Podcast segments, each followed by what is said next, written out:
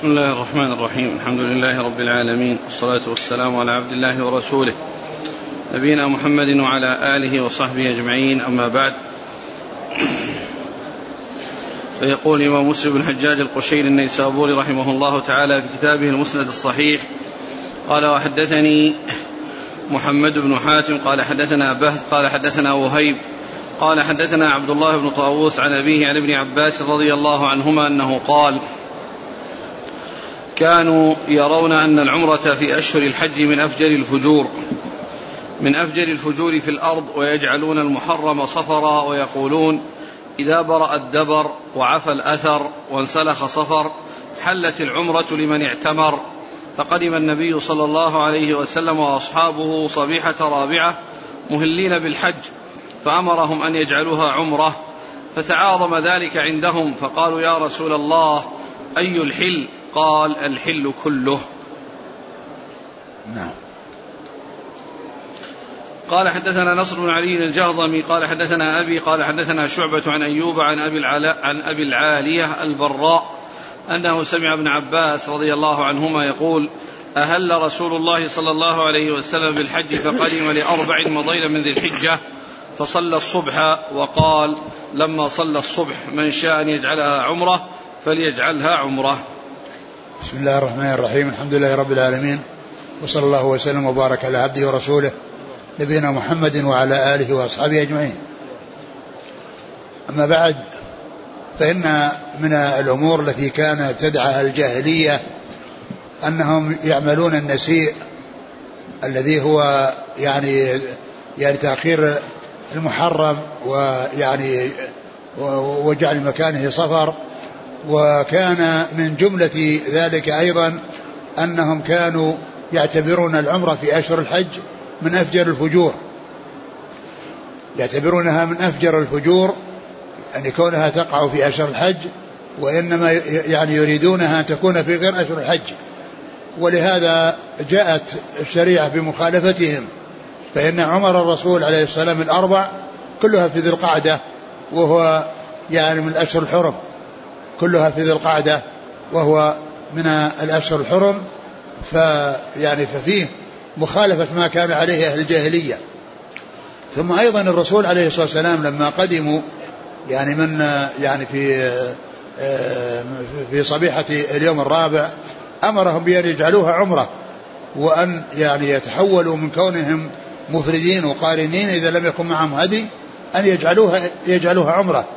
وأن يتحولوا إلى عمرة. فعظم ذلك على أصحاب الرسول عليه الصلاة والسلام أنهم يعني يفعلون شيئا ما فعله الرسول فبين لهم يعني أن هذا هو السائغ وأنه لم يمنعه من ذلك إلا ما كان عمله من سوق, من, من, من سوق الهدي وكون ساق الهدي ومن ساق الهدي لا يمكن أن يأتي بعمرة مستقلة بل يستمر على إحرامه إلى يوم النحر. فكانوا يرون أن العمرة في أشهر الحج من أفجر الفجور. وهذا من أقبح ما أحدثه أهل الجاهلية يعني في يعني في يعني في الحج. و وكانوا يقولون يجعلون محرم مكان الصفر ويقولون إذا برئ الدبر إذا برأ الدبر وعفى الأثر و وانسلخ صفر حلت العمرة لمن اعتمر. حلت العمرة لمن اعتمر. قولهم برأ الدبر الدبر هو الذي يكون على ظهر الدابة عندما البعير عندما يوضع عليه الرحل ويطول يعني مكثه يعني عليه ويكون أيضا يعني يؤثر يؤثر الرحل في في في جسد أو في جلد الناقة التي عليها الرحل فيحصل فيها جرح يعني بسبب ذلك وهذا يقال له الدبر. يقال له الدبر الجرح الذي يكون بسبب الرحل لكثرة الركوب عليه أو ثقل ثقل الركوب عليه وطوله يعني يحصل به هذا الجرح ويسمونه الدبر. قال إذا إذا إذا الدبر ويعني عفى الأثر يعني يعني الأثر الذي هو الدبر الذي كان يعني يفعلونه من أجل كونهم يذهبون للحج وكذلك أيضا عفى الأثر بمعنى أنه امحى الآثار التي آثار الإبل وقيل معناه انمحى أثر الدبر بأن برئ تماما وذهب يعني وعاد كما كان. فقيل معناه أنه عفت آثار الإبل في الأرض وقيل عفت آه، آه، الدبر عفى بمعنى أنه زال ورجع جلد الدابة. على ما كان عليه ليس فيه أثر آه، الجرح. وسلخ سفر حلت العمرة لمن اعتمر. مش بعده ثاني. قدم النبي صلى الله عليه وسلم وأصحابه صبيحة رابعة مهلين بالحج فأمرهم أن يجعلوها عمرة فتعاظم ذلك عندهم فقالوا أي الحل؟ قال الحل كله. تعاظم ذلك عندهم يعني كونهم يحلون والرسول صلى الله عليه وسلم باق على إحرامه. فقال يعني أي حل هذا؟ قال الحل كله. يعني معناه أنهم يأتون بكل شيء يحصل للحلال. يعني كل شيء يحل لأهل مكة يحل لهم. يحل لهم كل شيء حرم عليهم بالإحرام وصار حكم حكم أهل مكة. يعني بما في ذلك جماع النساء وإتيان النساء. ف فيكون يعني معناها أن هذا التحلل الذي حصل والذي أرشدهم إليه الرسول بأن يفسخوا إحرامهم بالحج إلى عمرة أو بالحج بالقران إلى عمرة وأن يكونوا متمتعين. يعني فيه إيقاع العمر إيقاع العمرة في شهر يعني في, في الأشهر الحرم. وهذا فيه مخالفة لما كان عليه الجاهلية. وقيل إن الرسول صلى الله عليه وسلم إنما ألزمهم يعني بهذا اللي ألزم الصحابة بأن يفسخوا من أجل أنهم يخالفون أمر الجاهلية وأن يظهر أمر مخالفة أمر الجاهلية لكن يعني ليس هذا خاصا بالصحابة بمعنى أنه لا أحد يفسخ إحرامه من الحج إلى عمرة إلا الصحابة وإنما هم ألزموا وغيرهم ليس بملزم فله أن يستمر على على إحرامه. ولهذا الخلفاء الراشدين الثلاثة كانوا يعني يفردون الحج ويرشدون الناس إليه ويقولون إن إن البيت لا ينبغي أن يهجر وأن يعني يأتي الناس إليه مرة واحدة بنسكين بل يأتون لكل نسك بسفرة. نعم. قال فقدم لأربع مضين من ذي الحجة فصلى الصبح وقال لما صلى الصبح من شاء أن يجعلها عمرة فليجعلها عمرة. آه, آه، الرسول صلى الصبح في في في, في طوى وهو في أول مكة. وقد وجاء بعد ذلك يعني في الضحى ونزل في منزله في الأبطح عليه الصلاة والسلام. وقال عندما كان يعني في في طوى بعدما صلى الصبح من أحب أن يجعل عمرة فليجعل عمرة ولكنه أكد ذلك عند المروة. أكد ذلك عند المروة وغضب لما حصل التوقف منهم. وسألوه هنا قالوا أي الحل؟ قال الحل كله بمعنى أن كل شيء يحل لأهل مكة يحل لهؤلاء الذين فسخوا عمرتهم فسخوا حجهم آه، قرانا أو إفرادا إلى عمرة. قال حدثني محمد بن حاتم عن بهز بس بهز بن أسد العمي. عن وهيب بن خالد. عن عبد الله بن طاووس عن أبيه عن ابن عباس. نعم. قال حدثنا نصر بن علي الجهضمي عن أبيه. أبو أبوه نصر أبوه علي بن علي بن نصر. ويعني ال يعني وهذا الذي هو يعني نصر بن علي له ابن يقال له أيضا علي. ويعني هذا أكثر ما يعني ما يعني ما جاء فيه التناسل يعني خمسة. يعني علي بن نصر بن علي بن نصر بن علي. يعني هذا هو أكثر ما فيه من التناسل. فيه الأربعة متعدد مثل خليفة بن خياط بن خليفة بن خياط. لكن هذا يعني خمسة علي بن نصر بن علي بن نصر بن علي. يبدأ بعلي ويختم بعلي. نعم. عن شعبة عن أيوب. أيوب بن أبي تيمية السختياني. أبي العالية البراء. وهو الرياحي. البراء يعني كانوا يبري النبل. نعم. أو يبري السهام. نعم. ليس هذا. ها؟ هو اسمه؟ نعم. مختلف في اسمه. ولكنه أبو العالية الرياحي البراء. يقول الشيخ محمد علي آدم وهو غير أبي العالية الرياحي. غيره؟ إيه. آه. وقد اشترك في الرواية عن ابن عباس قاله في الفتح. إيش؟ قاله في البدء نعم. آه. هذا أبو العالية البراء البصري اسمه زياد وقيل كلثوم. وقيل أذينة ثقة غير أبي العالي الرياحي رفيع بن مهران. إيش اسمه؟ أبو العالي الرياحي اسمه آه. رفيع آه. بن مهران. نعم أما هذا قيل أنه زياد وقيل كلثوم. يعني في التقريب يعني يعني هذا يعني هذا شخص وهذا شخص؟ أبو العالية؟ يقول قاله في الفتح؟ أي نعم. نعم. أبو العالية البراء آه، الذي هو إيش؟ إيش هو؟ من يصير؟ هذا الذي غير الرياحي. أبو البراء قيل, قيل اسمه زياد. اسمه زياد؟ أي البصري. آه. طيب. في الكنى التقريب موجود؟ نعم. شوف التقريب أبو العالية أولا قال أبو العالية الرياحي التحتانية هو رفيع تقدم. إيش؟ إيش؟ أول شيء بدأ بأبي العالية الرياحي. اي نعم. التحتانية. اي تقد رفيع. إيش؟ رفيع. رفيع أيوه. تقدم. نعم. ثم قال أبو العالية البراء. آه. بالتشديد. آه. البصري. اس- اسمه زياد. إيه. وقيل كلثوم. إيه. وقيل أذينة. نعم إذا صار هذا غير هذا. يعني هذا الذي معنا ليس الرياح.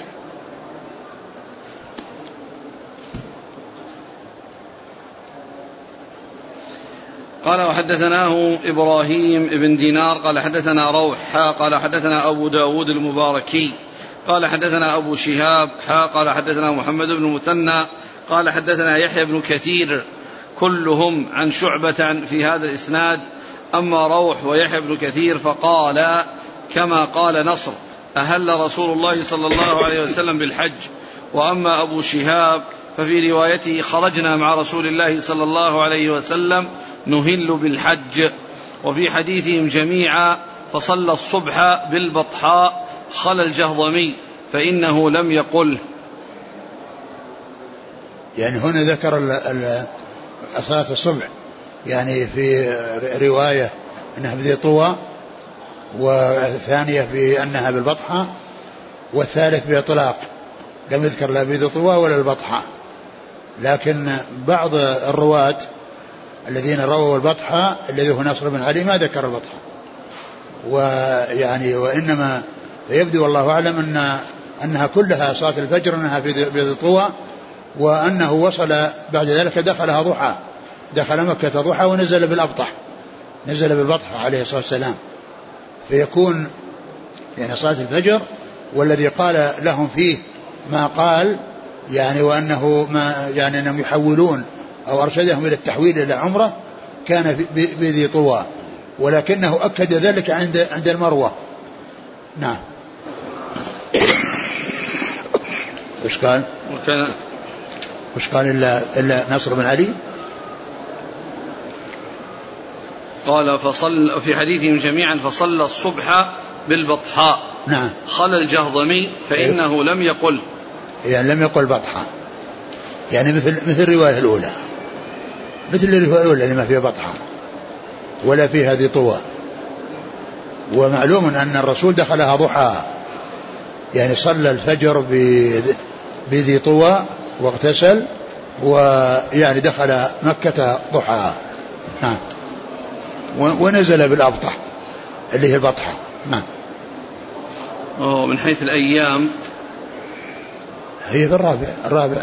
من حيث أيام الأسبوع. إيش؟ من حيث أيام الأسبوع. تعيينه من أيام الأسبوع. اللي هو يوم الرابع. يوم الرابع اللي هو يوم الأحد. الرابع مثل الحجة نعم. يوم الأحد يصير. نعم يصير. ما أدري هو يصير يوم يعني الاحد بالت- التاسع يكون الجمعة. نعم صح. نعم. على كل هو يوم هو هو صلى الفجر بذي طوى يوم يوم يوم الرابع ودخل مكة ضحى ونزل بالأبطح. نعم. قال حدثناه إبراهيم بن دينار عن روح. روح بن عبادة. ها قال حدثنا أبو داود المباركي. وهو سليمان. بن داود. نعم. قال عن أبي شهاب. وهو عبد ربه نعم. بن نافع. ها قال حدثنا محمد بن المثنى عن يحيى بن كثير. نعم. كلهم عن شعبة. نعم. قال وحدثنا هارون بن عبد الله قال حدثنا محمد بن الفضل السدوسي قال حدثنا وهيب قال أخبرنا أيوب عن أبي العالية البراء عن ابن عباس رضي الله عنهما أنه قال قدم النبي صلى الله عليه وسلم وأصحابه لأربع خلون من العشر وهم يلبون بالحج فأمرهم أن يجعلوها عمرة. وهم يلبون بالحج يعني الذين لم يسوقوا هديا وكذلك الذين يلبون بالحج مع العمرة. يفسخوا إحرامهم إلى عمرة وأن يكونوا متمتعين نعم قال حدثنا هارون بن عبد الله عن محمد بن الفضل السدوسي آه. الملقب؟ عارم عارم لقبه أي وش وش الإسناد؟ قال حدثنا هارون بن عبد الله الحمال إيه؟ عن محمد بن الفضل السدوسي هذا هو اللقب عارم؟ نعم مم. نعم عن وهيب عن أيوب عن أبي العالية البراء عن ابن عباس. نعم. قال وحدثنا عبد بن حميد قال أخبرنا عبد الرزاق قال أخبرنا معمر عن أيوب عن أبي العالية عن ابن عباس رضي الله عنهما قال صلى رسول الله صلى الله عليه وسلم الصبح بذي طوى وقدم لأربع مضين من ذي الحجة وأمر أصحابه أن يحولوا إحرامهم بعمرة إلا من كان معه الهدي. نعم وهذا مثل الذي قبله. قال حدثنا عبد بن حميد عن عبد الرزاق بن همام الصنعاني. عن معمر ابن راشد الأزدي البصري ثم اليماني عن أيوب عن أبي العالي عن ابن عباس. نعم. يقول بذي طوى وطوى وطوى. ها. ثلاث لغات. مثلثة ها. والأصح الأشهر الفتح. الفتح؟ هكذا يقول النووي. ولم يذكر الأصمعي غيره وآخرون غيره وهو مقصور. يقول وهو غير الوادي المقدس. وإيش؟ غير الوادي المقدس الذي كلم الله فيه. بذي طوى. إيه ذاك طور. بذاك بالضم. نعم. موضع بالشام عند الطور.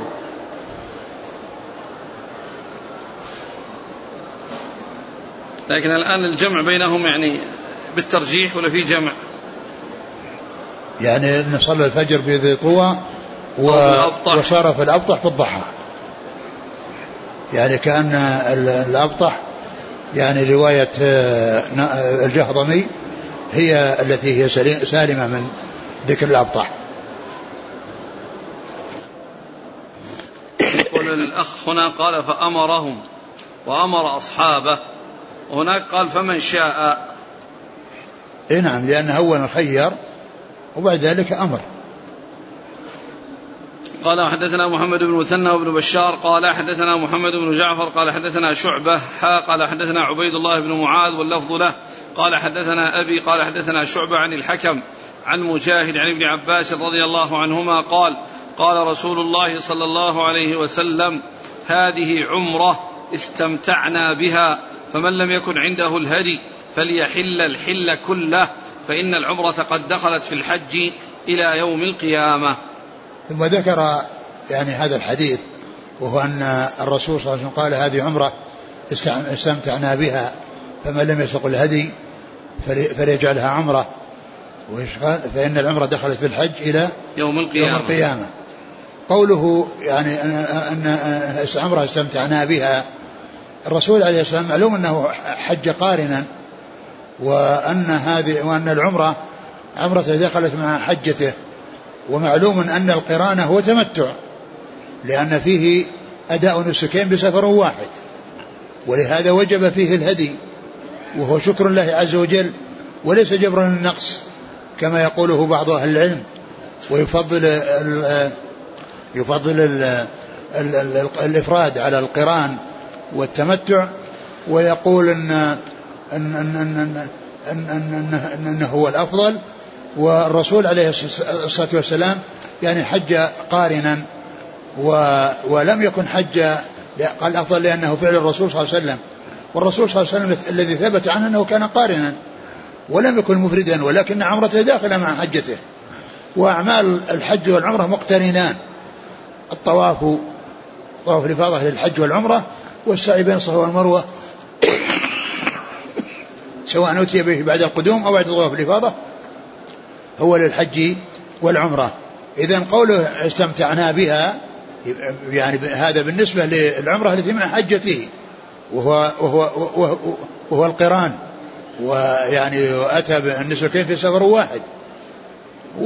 وكل منهما يقال تمتع كل من القران والتمتع المشهور يقال له تمتع. العمرة المفردة قبل الحج والعمرة المقرونة بالحج كل منهما يقال له تمتع. نعم. قال هذه عمرة استمتعنا بها فمن لم يكن عنده الهدي فليحل الحل كله فإن نعم العمرة نعم من لم يكن معه هدي فليحل الحل الحل كله يعني يحل كل شيء. نعم. فإن العمرة قد دخلت في الحج إلى يوم القيامة. دخلت في الحج إلى يوم القيامة. يعني معنى ذلك أن, أن أنه يؤتى بالعمرة ويؤتى بالحج ويكون يعني السفر يعني يجمع فيه بين هذا وهذا وهذا حكم مستمر إلى يوم القيامة الذي هو التمتع. وكذلك أيضا بالنسبة للقرآن وبالنسبة للإفراد كل منهم كل منهما مستمران. فالعمرة تدخل في الحج في القرآن وفي التمتع المشهور وكل منهما يقال له تمتع. نعم. قال حدثنا محمد المثنى بن بشار عن محمد بن جعفر عن شعبة. حا قال حدثنا عبيد الله بن معاذ عن أبيه عن شعبة عن الحكم. أبوه معاذ بن معاذ العنبري والحكم بن عتيبة عن مجاهد. ابن جبر. قال حدثنا محمد بن المثنى وابن بشار قال حدثنا محمد بن جعفر عن ش... قال حدثنا شعبة قال سمعت أبا جمرة الضبعي قال تمتعت فنهاني ناس عن ذلك. فأتيت ابن عباس فسألته عن ذلك فأمرني بها. قال ثم انطلقت إلى البيت فنمت فأتاني آت في منامي. فقال عمرة متقبلة وحج مبرور. قال فأتيت ابن عباس فأخبرته بالذي رأيت. فقال الله أكبر الله أكبر سنة أبي القاسم صلى الله عليه وسلم. ثم هذا أيضا فيه يعني بيان ثبوت آه، المتعة وأنها مستمرة وباقية وأنها ليست للصحابة خاصة وإنما الذي للصحابة خاصة يعني إلزامهم بالتحول من القرآن والإفراد حيث لا سوق هدي إلى إلى العمرة وأن يكونوا متمتعين. وأما بالنسبة للحكم فإنه مستمر فإنه مستمر وباقي إلى يوم القيامة. ولكن التمتع أفضل من القرآن والإفراد لأنه هو الذي أرشد إليه الرسول صلى الله عليه وسلم وتمناه. في قوله لو استقبلت من أمري ما استدبرت لما سقت الهدي ولولا أن معي الهدي لأحللت ولجعلتها ولجعلتها عمرة. يقول أن أبو جمرة الضبعي هذا قال إنه جاء وأنه تمتع فأنكر عليه بعض الناس فجاء إلى ابن عباس وأخبره فأمره بها.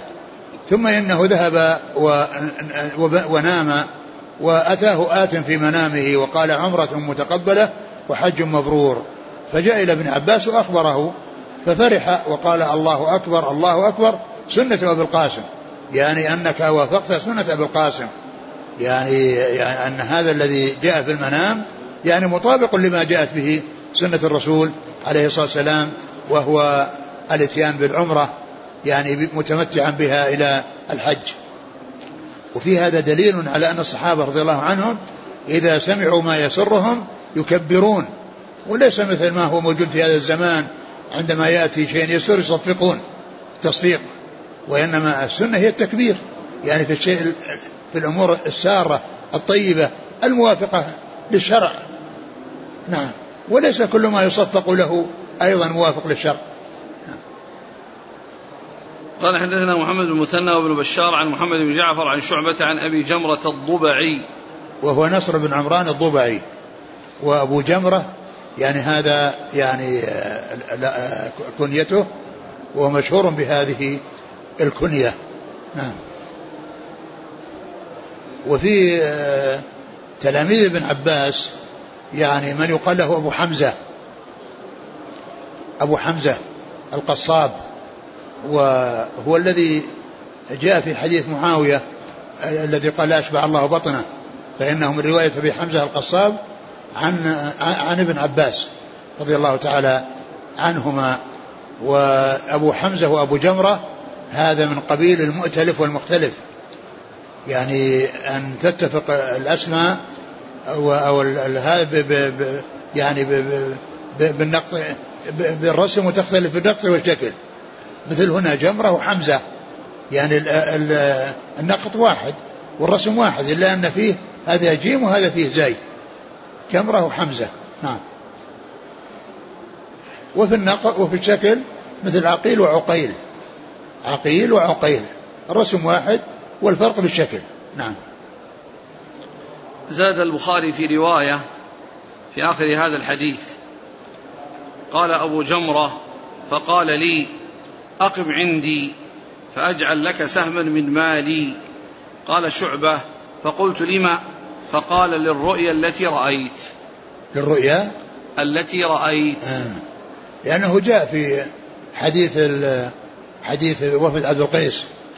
أنه قال آه، يعني آه، آه، لا أجعل لك شيئا من مالي وكان يجلس معه على السرير ويبلغ عنه الناس.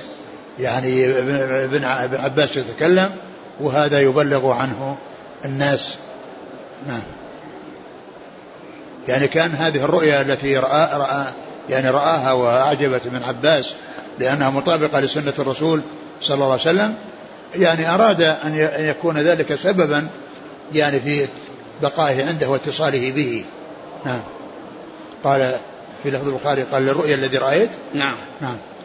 قال الحافظ ابن حجر وفيه ويؤخذ منه إكرام من أخبر المرء بما يسره. نعم. وفرح العالم بموافقته الحق. نعم. والاستئناس بالرؤيا لموافقة الدليل الشرعي. نعم. وعرض الرؤيا على العالم. والتكبير عند المسرة. نعم. والعمل بالأدلة الظاهرة. والتنبيه على اختلاف أهل العلم ليعمل بالراجح منه الموافق للدليل. نعم. قال رحمه الله تعالى حدثنا محمد بن المثنى وابن بشار جميعا عن ابن أبي عدي. قال ابن المثنى حدثنا ابن أبي عدي عن شعبة عن قتادة عن أبي حسان عن ابن عباس رضي الله عنهما أنه قال صلى رسول الله صلى الله عليه وآله وسلم الظهر بذي الحليفة ثم دعا بناقته فأشعرها في صفحة سلامها الأيمن وسلت الدم وقلدها نعلين. ثم ركب راحلته فلما استوت به على البيداء أهل بالحج.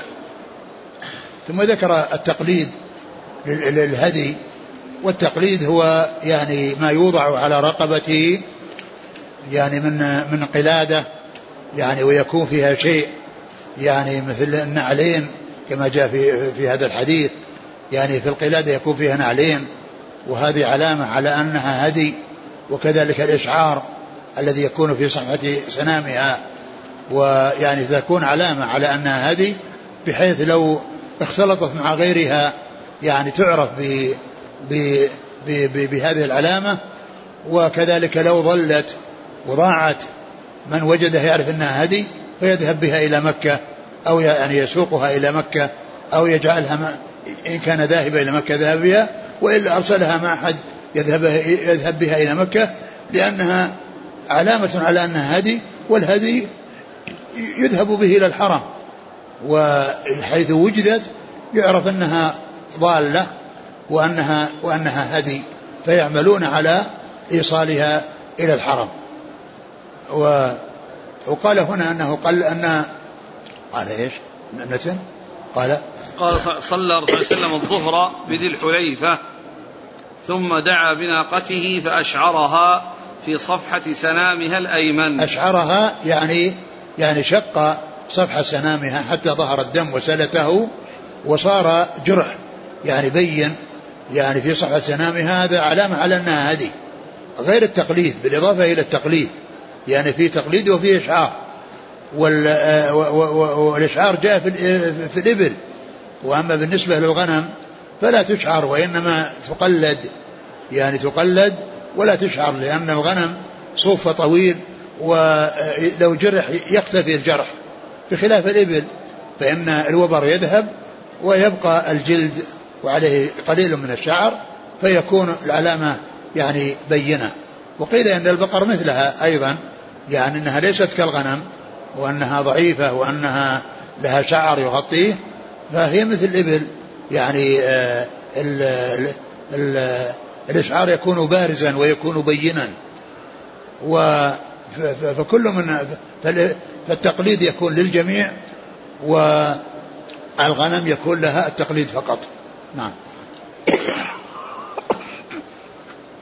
وقلدها نعلين. يعني قيل أن المقصود بالنعلين يعني حتى يعني تدل على السفر وأنها يعني آه يعني سيذهب بها أو يسافر بها. يعني فتكون علامة يعني على اعتبار أنها هدي. نعم. فلم فلم ثم ركب راحلته فلما استوت به على يعني وهذه هي غير غير التي أشعرها لأن الدابة اللي يركب عليها ليست هي المشعرة لأن هذه لن ليست هدي وإنما الهدي الذي يساق. والرسول عليه ساق يعني آه يعني آه آه في 63 فلا أدري يعني هل هل كلها حصل لها الإشعار أو حصل لبعضها. نعم لا ندري. نعم. ثم ركب راحلته فلما استوت به على البيداء أهل بالحج. يعني تقدم أنه أهل عندما انطلقت به راحلته من عند من عند المسجد. يعني عندما تحركت واستوت يعني حصل منه التلبية. فهذا الذي في البيدة لعله يعني التلبية العامة التي يعني سبق أن مر أنه لما استوت بالبيدة صار يلبي ويقول لبيك اللهم لبيك لبيك لا شريك لك لبيك. إن الحمد والنعمة لك والملك لا شريك له.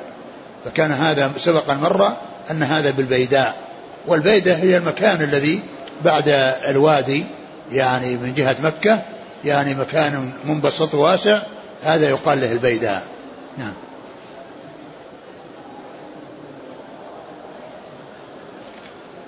قال حدثنا محمد بن مثنى بن بشار عن ابن عن ابن أبي عدي. وهو محمد ابن إبراهيم. نعم ابن إبراهيم. عن شعبة عن قتادة. ابن دعامة. عن أبي حسان.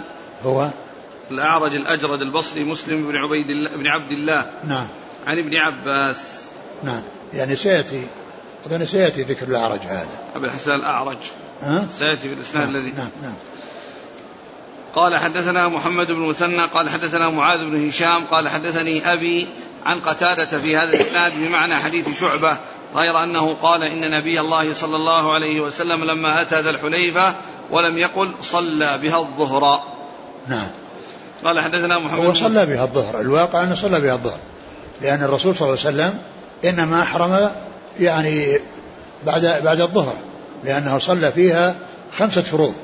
لأنه صلى في اليوم الذي قبل يوم سفره من الحليفة صلى الظهر يعني بالمدينة أربع ركعات وصلى العصر بذي الحليفة ركعتين وصلى المغرب والعشاء والفجر والظهر وأحرم بعد من بعد الظهر. نعم. قال حدثنا محمد بن محمد بن مثنى عن معاذ بن هشام عن أبيه. هشام الدستوائي. قال حدثنا محمد بن المثنى وابن بشار قال ابن المثنى حدثنا محمد بن جعفر قال حدثنا شعبة عن قتادة قال سمعت أبا حسان الأعرج قال قال رجل من بني الهجيم لابن عباس ما هذه الفتية التي قد تشغفت أو تشغبت؟ أو ما هذه الفتية التي قد تشغفت أو تشغبت بالناس؟ إن من أن من طاف بالبيت فقد حل. فقال سنة نبيكم صلى الله عليه وسلم وإن رغمتم. يعني هذا فيه أن ابن عباس رضي الله تعالى عنهما يرى أن من لم يسكن ساق هديا ولم يعني يعني من القارنين والمفردين فإنه يفسخ إحرامه إلى عمرة وأن هذا لازم وأن الإحرام إنما يكون بعمرة لا يكون بالقران ولا يكون بالإفراد. إلا ما ساق الهدي فإنه يعني يكون على إحرامه. لكن كما هو معلوم لزوم الفسخ وأن الإنسان لا يحرم إلا بعمرة وأن القرآن والإفراد يعني لا يفعلان لما ساق الهدي يعني هذا يعني ليس بلازم. لأن الرسول عليه السلام أخبر بأن هذه الأساك الثلاثة باقية وذلك في الحديث الذي سيأتي عند المصنف أن عيسى بن مريم ليهلن بحج أو عمرة أو ليثنيهما أن يقرنوا بين بينهما. فابن عباس رضي الله عنه يرى وجوب يعني وجوب العمرة وأن الإنسان لا يحرم إلا بعمرة. وإذا كان ساق هديا ويعني يكون قارن ويكون يكون قاردا ويكون مفردا. وأما من لم يكن معه هدي فإنه يلزمه أن يحرم بعمرة. وإن أحرم وليس معه هدي يلزمه أن يفسخ. ويكون يعني فعله يعني عمرة. ولهذا لما سئل يعني هذه الفتوى التي يعني شغلت الناس وشوشت على بعض الناس قال إنها سنة رسول الله صلى الله عليه وسلم. يعني فهم من هذا أن ذلك أن هذا أمر لازم وأن التمتع لازم وأنه ليس لأحد أن يحرم بغيره. وقوله طاف بالبيت يعني وبالصفا والمروة. لأن مجرد الطواف بالبيت لا يكفي. في حق المعتمر بل لابد من الطواف والسعي. نعم. قال وحدثنا أحمد بن سعيد الدارمي قال حدثنا أحمد بن إسحاق قال حدثنا همام بن يحيى عن قتادة عن أبي حسان قال قيل لابن عباس إن هذا الأمر قد تفشغ بالناس. من طاف بالبيت فقد حل الطواف عمرة. فقال سنة نبيكم صلى الله عليه وسلم وإن رغمتم. نعم هذا مثل الذي قبله. قال يعني هذا طواف عمرة. نعم. قال حدثنا إسحاق بن إبراهيم قال أخبرنا محمد بن بكر قال أخبرنا ابن جريج قال أخبرني عطاء قال كان ابن عباس يقول لا يطوف بالبيت حاج ولا غير حاج إلا حل. قلت لعطاء من أين يقول ذلك؟ قال من قول الله تعالى ثم محلها إلى البيت العتيق. قال قلت فإن ذلك بعد المعرف. فقال كان ابن عباس يقول هو بعد المع... هو بعد المعرف وقبله. أعد أعد متن. كان ابن عباس يقول لا يطوف بالبيت حاج ولا غير حاج إلا حل. يعني حاج ولا غير حاج يعني معتمر. يعني ما يطوف يعني حاج لأن لأن يطوف بيت يعني من الذين يأتون بإحرام يعني إما حاج قرانا أو إفرادا أو معتمر فلا يطوف في البيت أحد إلا حل حتى الذي كان قرن أو أفرد يعني فإنه عليه أن يتحلل. لكن فيما يتعلق بالنسبة للهدي وكونه يعني قول محلها إلى البيت العتيق يعني كما هو معلوم أن الإنسان لو أحرم بعمرة فإنه لازم يدخل الحج عليها يعني حتى يكون الذبح يعني يوم العيد. أما من أحرم في غير الحج وجاء في, في يعني في في عمرة في أشهر الحج ومعه هدي. إذا إذا انتهى من من من, المروة يعني ينحر ينحر ينحر هديه. وأما بالنسبة للعمرة التي مع الحج أو الحج القران أو الإفراد الذي معه هدي فإن ذلك يعني من كان قارنا مفردا يستمر إلى يوم العيد. ومن ساق الهدي وهو محرم بعمرة فإن عليه أن يدخل الحج على العمرة. وقد سبق أن مر الحديث في هذا بأن مع سوق الهدي يعني يكون معه إحرام بالحج مع العمرة ويبقى في إحرامه إلى يوم العيد وقوله هنا بعدين في آخر إيش قال؟ يقول لا يطوف بالبيت حاج ولا غير حاج إلا حل قال قلت لعطاء من أين يقول ذلك؟ قال من قول الله تعالى ثم محلها إلى البيت العتيق قال قلت فإن ذلك بعد المعرف. قال كان ابن عباس يقول هو بعد المعرف وقبله. وكان يأخذ ذلك من أمر النبي صلى الله عليه وسلم حين أمرهم أن يحلوا في حجة الوداع. يعني فيما يتعلق بالعمرة في غير أشهر الحج إذا كان في هدي يذبح.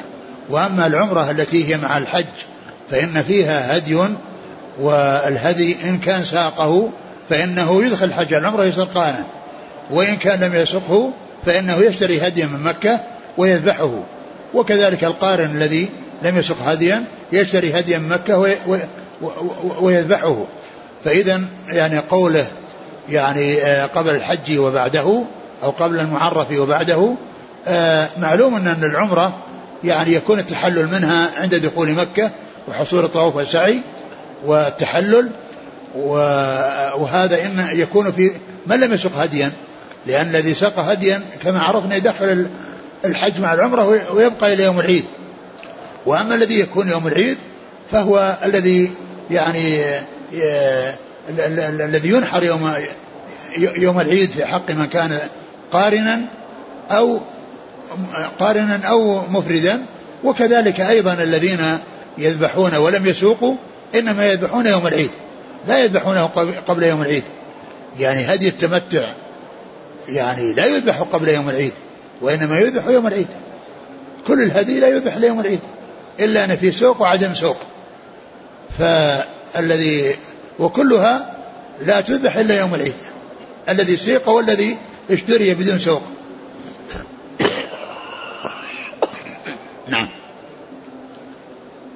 قال رحمه الله تعالى حدثنا عمرو الناقد قال حدثنا سفيان بن عيينة عن هشام بن حجير عن طاووس قال قال قال ابن عباس قال لي معاوية أعلمت أني قصرت من رأس رسول الله صلى الله عليه وسلم عند المروة بمشقص فقلت له لا أعلم هذا إلا حجة عليك. نعم. قال وحدثني محمد بن حاتم قال حدثنا يحيى بن سعيد عن ابن جريج قال حدثني الحسن بن مسلم عن طاووس عن ابن عباس أن معاوية بن أبي سفيان رضي الله عنهما أخبره قال قصرت عن رسول الله صلى الله عليه وسلم بمشقص وهو على المروة أو رأيته يقصر عنه بمشقص وهو على المروة.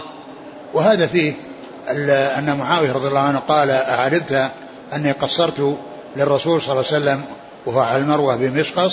قال ما أرى ذلك إلا حجة عليك. معلوم أن يعني تقصير التقصير الذي يعني ذكره معاوية لا يمكن أن يكون في حجته. ولا يمكن أن يكون في عمرة في في في عمرة القضاء يعني التي يعني التي جاء فيها في السنة السابعة لأن معاوية أسلم في السنة الثامنة يعني عام الفتح. وإنما هذه العمرة التي من الجعرانة هي التي التي حصلت في السنة الثامنة في ذي القعدة. فهذه يعقل أو يتصور أن معاوية يفعلها. ثم أيضا هذه لا علاقة لها بالحج. يعني حتى يكون يعني حجة عليه. لأن أولا يعني ال ال ال العمرة هذه التي يعني يلزم أو لازمة يعني التحلل إلى إلى عمرة هذا ما يكون إلا في الحج. وأما عمرة الجعرانة هذه ما لها علاقة بالحج لأنها في ذي القعدة. فاذا يعني ليس فيها شيء يتعلق بالحج وإنما هي عمرة مستقلة لا علاقة لها بالحج. وكانت من الجعرانة ولا يمكن أن تكون مع حجته مع حجته لأن معاوية يعني الرسول ما ما ما, ما قصر إلا أو ما حلق إلا بعد الحج حيث وأما بالنسبة لعمرة القضاء فإن معاوية لم يكن أسلم لم يبق إلا عمرة الجعرانة التي في السنة الثامنة في ذي القعدة وهذه لا علاقة لها بالحج. نعم. بمشقص بمشقص قيل إنها يعني حديدة يعني آه، آه، قيل, قيل إنها إنها حديده السهام وكذا كبيرة. سهم فيه نصل عريض. نعم. وقيل المراد به المقص وهو الأشبه في هذا المحل. قال حدثني محمد بن حاتم عن يحيى بن سعيد القطان عن ابن جريج. عبد الملك بن عبد العزيز بن جريج. عن الحسن بن مسلم. ابن يناق عن طاووس عن ابن عباس. نعم.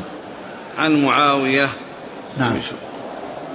قال حدثني عبيد الله بن عمر القواريري قال حدثنا عبد الأعلى بن عبد الأعلى قال حدثنا داود عن أبي نضرة عن أبي سعيد رضي الله عنه قال خرجنا مع رسول الله صلى الله عليه وسلم نصرخ بالحج صراخا فلما قدمنا مكة أمرنا أن نجعلها عمرة إلا من ساق الهدي.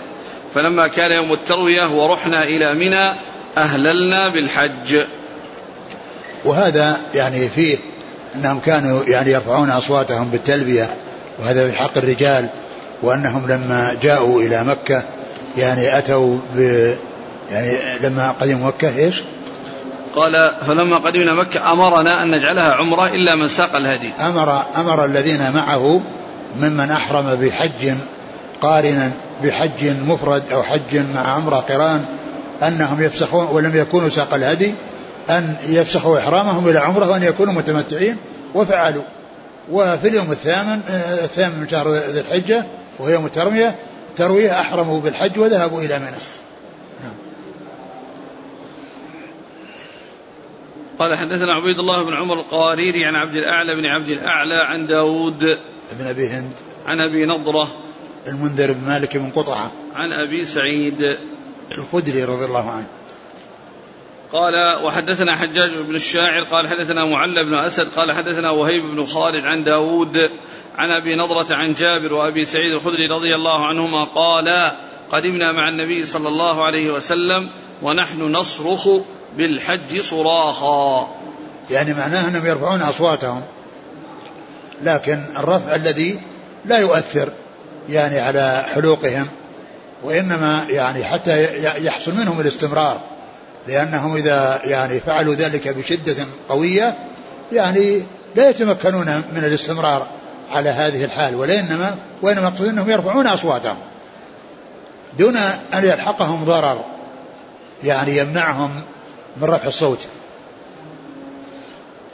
قال حدثني حامد بن عمر البكراوي قال حدثنا عبد الواحد عن عاصم عن أبي نضرة قال كنت عند جابر بن عبد الله فأتاه آت فقال إن ابن عباس وابن الزبير اختلفا في المتمت في المتعت في المتعتين فقال جابر فعلناهما مع رسول الله صلى الله عليه وسلم ثم نهانا عنهما عمر فلم نعد لهما.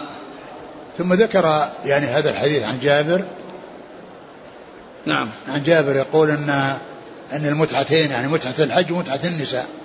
فعلناهما مع رسول الله صلى الله عليه وسلم. يعني معناها أن حصل منهم التمتع يعني مع الرسول متعة الحج وحصل لهم أن تمتعوا بالنساء يعني في خيبر ثم بعد ذلك نهوا ثم عام الفتح وبعد ذلك نهي عنه إلى يوم القيامة. ثم قال ثم نهانا عنها عمر. نعم فلم نعد لهما. ثم فنهانا عمر عنه فلم نعد لهما. وعمر رضي الله عنه فيما يتعلق بمتعة النساء يعني أخبر بأن هذا يعني من فعل ذلك فإنه يرجم. يعني وأن هذا حرام وبقي الحكم حراما. وأما متعة الحج فإنها لم يحرمها عمر رضي الله عنه وإنما رأى الأولى أن الناس لا يأتون بالعمرة يعني مع الحج. لا قرانا ولا إفرادا ولا ولا إفرادا للعمرة وإنما يحب أن يترددوا إلى البيت وأن يكثر ترددهم إلى البيت. فإذا يعني كون يعني عمر رضي الله عنه جاء عنه النهي عن اثنتين يعني الأولى نهي تنزيه والثانية نهي, نهي التحريم الذي أخبر بأنه كما سبق أن مر بنا قال يعني قال آه بت يعني نكاح النساء فلا أوتين أحد يعني تمتع إلا رجمته. نعم. قال حدثني حامد بن عمر البكراوي عن عبد الواحد ابن زياد. عن عاصم بن سليمان الأحول. قال رحمه الله تعالى حدثني محمد بن حاتم قال حدثنا ابن مهدي قال حدثني سليم بن حيان عن مروان الأصفر عن أنس رضي الله عنه أن عليا قدم من اليمن فقاله النبي صلى الله عليه وسلم بما أهللت؟ فقال أهللت بإهلال النبي صلى الله عليه وسلم. قال لولا أن معي الهدي لاحللت ثم ذكر يعني هذا الحديث المتعلق بإهلال النبي صلى الله عليه وسلم بالحج والعمرة وأنه ساق الهدي وأن علي رضي الله عنه لما قدم قال له بأي أهلت قال بإهلال الرسول عليه الصلاة والسلام. فأمره بأن يبقى على ما هو عليه وأشرك في هديه وأخبره بأن بأن بأنه آه، أخبر أصحابه بأن الذي منعه من أن يتحول إلى عمرة كما أرشدهم إلى ذلك رسول الله عليه الصلاة والسلام هو سوق الهدي وأنه لولا سوق الهدي لا فسخ إحرامه إلى عمرة وصار مثلهم وإنما المانع له هو سوق الهدي. وعلي رضي الله عنه والحديث سبق أن مر والحديث سبق أن مر وفيه ذكر أن أن عليا كان يعني أشركه في يده وبقي على إحرامه وأن أبا موسى الأشعري الذي أحرم كإحرام الرسول عليه الصلاة والسلام ولم يسق هديا أمره بأن يطوف ويسعى ويقصر. نعم. قال حدثني محمد بن حاتم عن ابن مهدي عن سليم بن حيان. سليم بن حيان هذا فتح السين. وغيره يعني بفتح بضمها سليم. يعني سليم كثير وسليم هو سليم بن حيان هذا. نعم. عن مروان الأصفر نعم. عن أنس. نعم. قال وحدثني حجاج بن الشاعر قال حدثنا عبد الصمد حاء قال حدثني عبد الله بن هاشم قال حدثنا بهز قال حدثنا سليم بن حيان بهذا الإسناد مثله غير أن في رواية بهز لحللت. نعم. قال وحدثني حجاج الشاعر بن الشاعر عن عبد الصمد. بن عبد الوارث. حا قال حدثني عبد الله بن هاشم عن بهز. بن أسد. قال حدثنا يحيى بن يحيى قال أخبرنا هشيم عن يحيى بن أبي إسحاق وعبد العزيز بن صهيب وحميد أنهم سمعوا أنس رضي الله عنه قال سمعت رسول الله صلى الله عليه وسلم أهل بهما جميعا لبيك عمرة وحجا لبيك عمرة وحجا. ثم ذكر هذا الحي عن أنس وأن إحرام الرسول صلى الله عليه وسلم كان بالقرآن وأنه لبى بهما جميعا وقال لبيك عمرة وحجا يعني فجمع بينهما في إحرامه وعند تلبيته عندما يعني آه، أهل أهل يعني آه، عند عند الميقات عندما انبعثت به دابته يعني فإنه آه، لبى بالحج والعمرة معا. ومعنى هذا أن ما جاء في بعض الروايات أنه أهل بالحج فقط أنه يعني لم يسمع منه العمرة أو أنه بالعمرة لم يسمع منه الحج وإنما أهل بهما جميعا فمن فمن الناس من سمعهما جميعا ومنهم من يسمع من سمع واحدا دون دون الآخر. ولكن الذي آه، ثبتت به السنة يعني هي أن الرسول عليه السلام كان قارنا فلم يكن مفردا. نعم. قال وسبق أن ذكرت الحديث الذي قال فيه الرسول صلى الله عليه وسلم أتاني آت وقال صلي في هذا الوادي المبارك وقول عمرة في حجة فهذا تصريح من أنس بأن الرسول أهل بهما جميعا. نعم.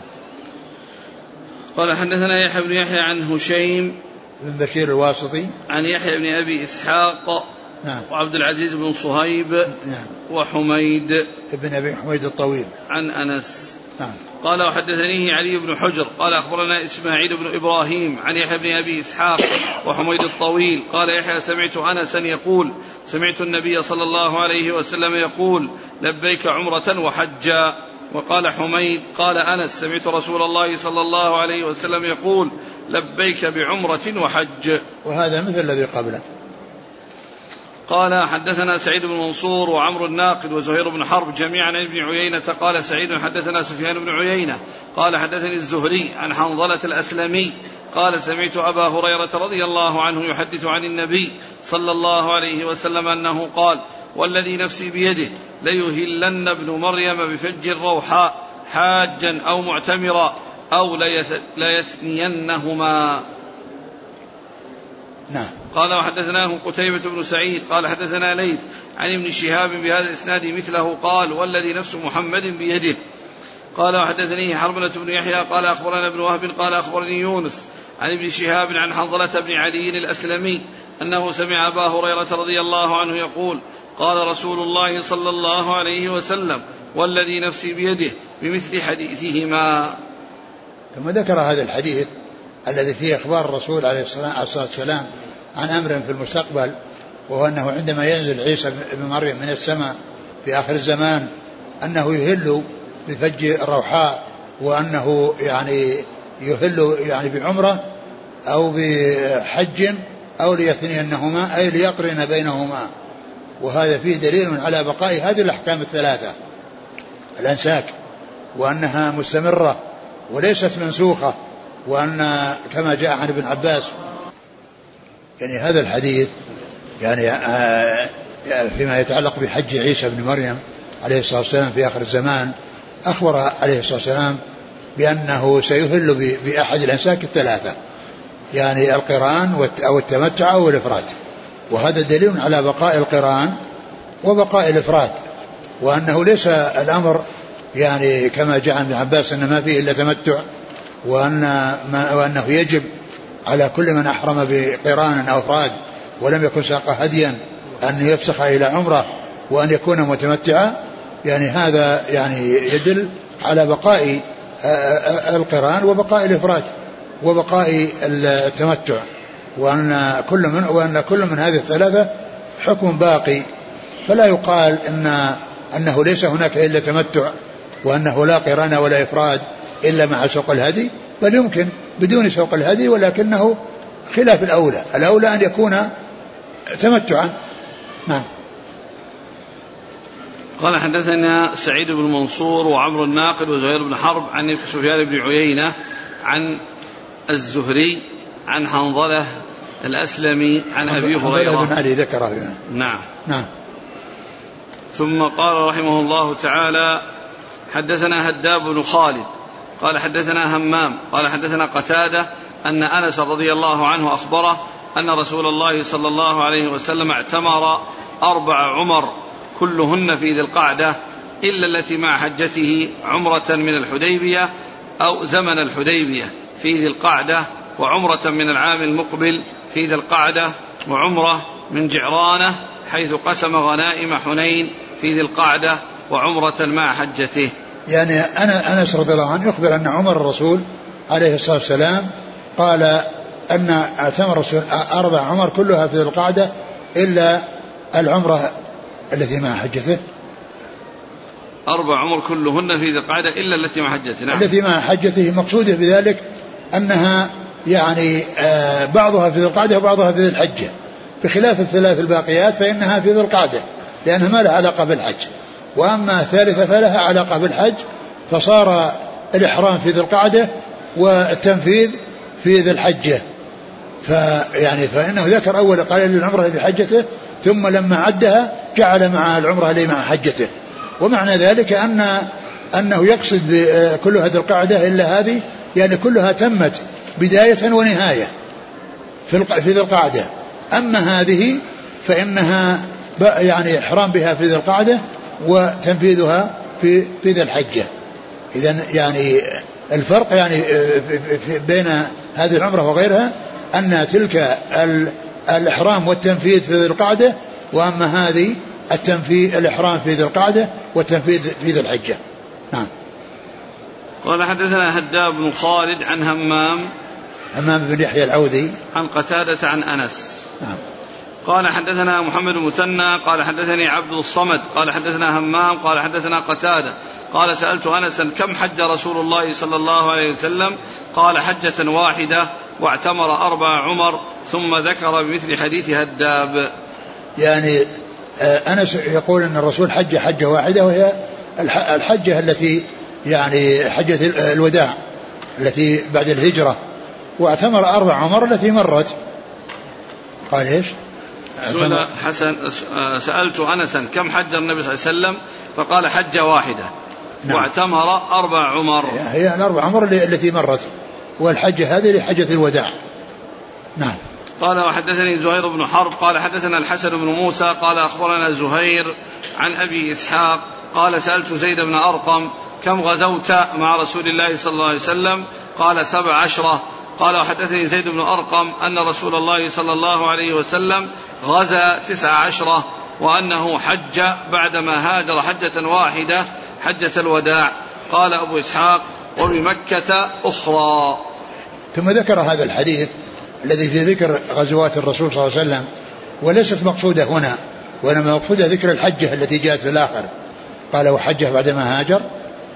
قال أبو إسحاق نعم قال أن الحديث زيد بن أرقم. إيه؟ قال أنه حج بعدما هاجر حجة واحدة. نعم حج. حجة الوداع. حجة الوداع قال أبو إسحاق وبمكة أخرى. وبمكة أخرى وهذه سبق أن مر بنا الحديث الذي عن جبير بن مطعم النوفلي الذي أضل بعيره ووجد الرسول صلى الله عليه وسلم بعرفة وقال ما الذي أتى به وهو من الحمص؟ والحمص لا يخرجون من مزدلفة. فهذه هي الحجة التي حجها رسول الله عليه الصلاة والسلام قبل الهجرة. الذي قال قال أبو إسحاق وواحدة قبل الهجرة. هي هذه اللي سبق أن مرت في حديث جبير بن مطعم. نعم. قال حدثني زهير بن حرب عن الحسن بن موسى عن زهير. زهير بن معاوية. أبو قيثمة. إذا هذا أحيانا يدل على أنه يروي عنه بواسطتين. نعم. أي نعم نعم. بواسطتين لأن أكثر ما يأتي ما مضى يروي عنه بواسطة واحدة. نعم. عن أبي إسحاق. وهو عمرو بن عبد الله الهمداني السبيعي. طيب الجمع غزا سبع عشرة غزوة وغزا تسعة عشرة غزوة. يعني كأن كان الأولى كان معه. والثانية يعني ما ذكر يعني أن أنه معه لكن سبعة عشر وثنتين يمكن ليس معه. اقرأ الحديث. قال غزوت قال غزوت قال كم غزوت مع الرسول صلى الله عليه وسلم؟ قال سبع عشرة. نعم. قال وحدثني زيد بن رقم أن الرسول صلى الله عليه وسلم غزا تسع عشرة. يعني هنا ما ذكر أنه غزا معه. فيكون معه سبعة عشر وثنتين ما غزاها معه. قال لكن, لكن الحديث ما جاء من أجل هذا جاء من أجل الحجة التي جاءت في الآخر. قال حدثنا هارون بن عبد الله قال أخبرنا محمد بن بكر البرساني قال أخبرنا ابن جريج قال سمعت عطاء يخبر قال أخبرني عروة بن الزبير قال كنت أنا وابن عمر مستندين إلى حجرة عائشة وإنا لنسمع ضربها بالسواك تستن. قال فقلت يا أبا عبد الرحمن اعتمر النبي صلى الله عليه وسلم في رجب. قال نعم. فقلت لعائشة أي امتاه أي امتاه ألا تسمعين ما يقول أبو عبد الرحمن؟ قالت وما يقول؟ قلت يقول اعتمر النبي صلى الله عليه وسلم في رجب فقالت يغفر الله لأبي عبد الرحمن لعمري ما اعتمر في رجب وما اعتمر من عمرة إلا وأنه لمعه. قال وابن عمر يسمع فما قال لا ولا نعم سكت. نعم. وبعدين؟ قال وحدثنا إسحاق بن إبراهيم قال أخبرنا جرير عن منصور عن مجاهد قال دخلت أنا وعروة بن الزبير المسجد فإذا عبد الله بن عمر جالس إلى حجرة عائشة والناس يصلون الضحى في المسجد فسألناه عن صلاتهم فقال بدعة. فقال له عروة يا أبا عبد الرحمن كم اعتمر رسول الله صلى الله عليه وسلم؟ فقال أربع عمر إحداهن في رجب فكرهنا أن نكذبه ونرد عليه وسمعنا استنان عائشة بالحجرة. فقال عروة ألا تسمعين يا أم المؤمنين إلى ما يقول أبو عبد الرحمن؟ فقالت وما يقول؟ قال يقول اعتبر النبي صلى الله عليه وسلم أربع عمر إحداهن في رجب. فقالت يرحم الله أبا عبد الرحمن. ما اعتبر رسول الله صلى الله عليه وسلم إلا وهو معه وما اعتبر في رجب قط. ثم ذكر هذا الحديث عن ابن عمر الذي فيه اعتمار الرسول صلى الله عليه وسلم برجب ويعني وأنهم كانوا عند حجرة عائشة وأنهم سألوها يعني عما قاله أبو عبد الرحمن فقالت يرحم الله أبا عبد الرحمن ما اعتمر رسولنا إلا وهو معه وما اعتمر في رجب. ثم إن ابن عمر بعدما قالت هذا الكلام سكت. ما لم يقل نعم ولا لا وإنما سكت. وهذا يعني قد يفهم منه أنه يعني متردد وأنه يعني غير جازم. ولهذا قالوا إن أن العمرة في رجب وإن كانت في صحيح مسلم فإنها يعني يعني فيها ما فيها من ناحية الثبوت لأن ابن عمر رضي الله عنه يعني لما قالت عائشة أنه ما حصل أنه اعتمر في رجب لم يقل يعني نعم ولا لا بل سكت فكأنه يعني عنده شك يعني في هذا. وفيه أنه يعني قال أن أناسا يصلون الضحى فسئل عن قال هذا بدعة ويقصد ذلك كون يتقصدون. ويأتون يصلون الضحى في المسجد. هذا هو المقصود بالبدعة وإلا صلاة الضحى فإنها من آكد النوافل وثابتة عن رسول الله عليه الصلاة والسلام في أحاديث عديدة. نعم. لعمري ما اعتمر. كلمة العمري هذه أيضا يعني هذه ليست بقسم. ليست بقسم وإنما هي من الجمل المؤكدة أو العبارات المؤكدة للأخبار. وهذه جاءت في حديث الرسول عليه الصلاة والسلام. يعني يعني حيث جاء في قصة أبي سعيد لما يعني آه يعني أخذ الرقية أو على الرقية الغنم وقال كل عمري من أكل برقية باطلا لقد أكلت برقية حقا. يعني فجاءت في حديث الرسول عليه الصلاة والسلام وجاءت عن عائشة يعني في هذا وفي غيره. في مسعى قالت لعمري ما يعني لم ما أتم الله حج. من, من, من, من لم يسعى بين الصفا والمروة. من لم يسعى لعمري ما أتم الله حج. من لم يسعى بين الصفا والمروة. فإذا جاء التعبير يعني عن الرسول عليه السلام وجاء عن عائشة يعني فهو يدل على أنه ليس قسم وإنما هو من الجمل أو العبارات المؤكدة للكلام. نعم. قال حدثنا هارون بن عبد الله عن محمد بن بكر البرساني عن ابن جريج عن عطاء. بن أبي رباح. قال وحدثنا إسحاق بن إبراهيم عن جرير ابن عبد الحميد عن منصور ابن معتمر عن مجاهد ابن جبر. باب فضل العمرة في رمضان. والله تعالى أعلم وصلى الله وسلم وبارك على عبده ورسوله نبينا محمد وعلى آله وصحبه.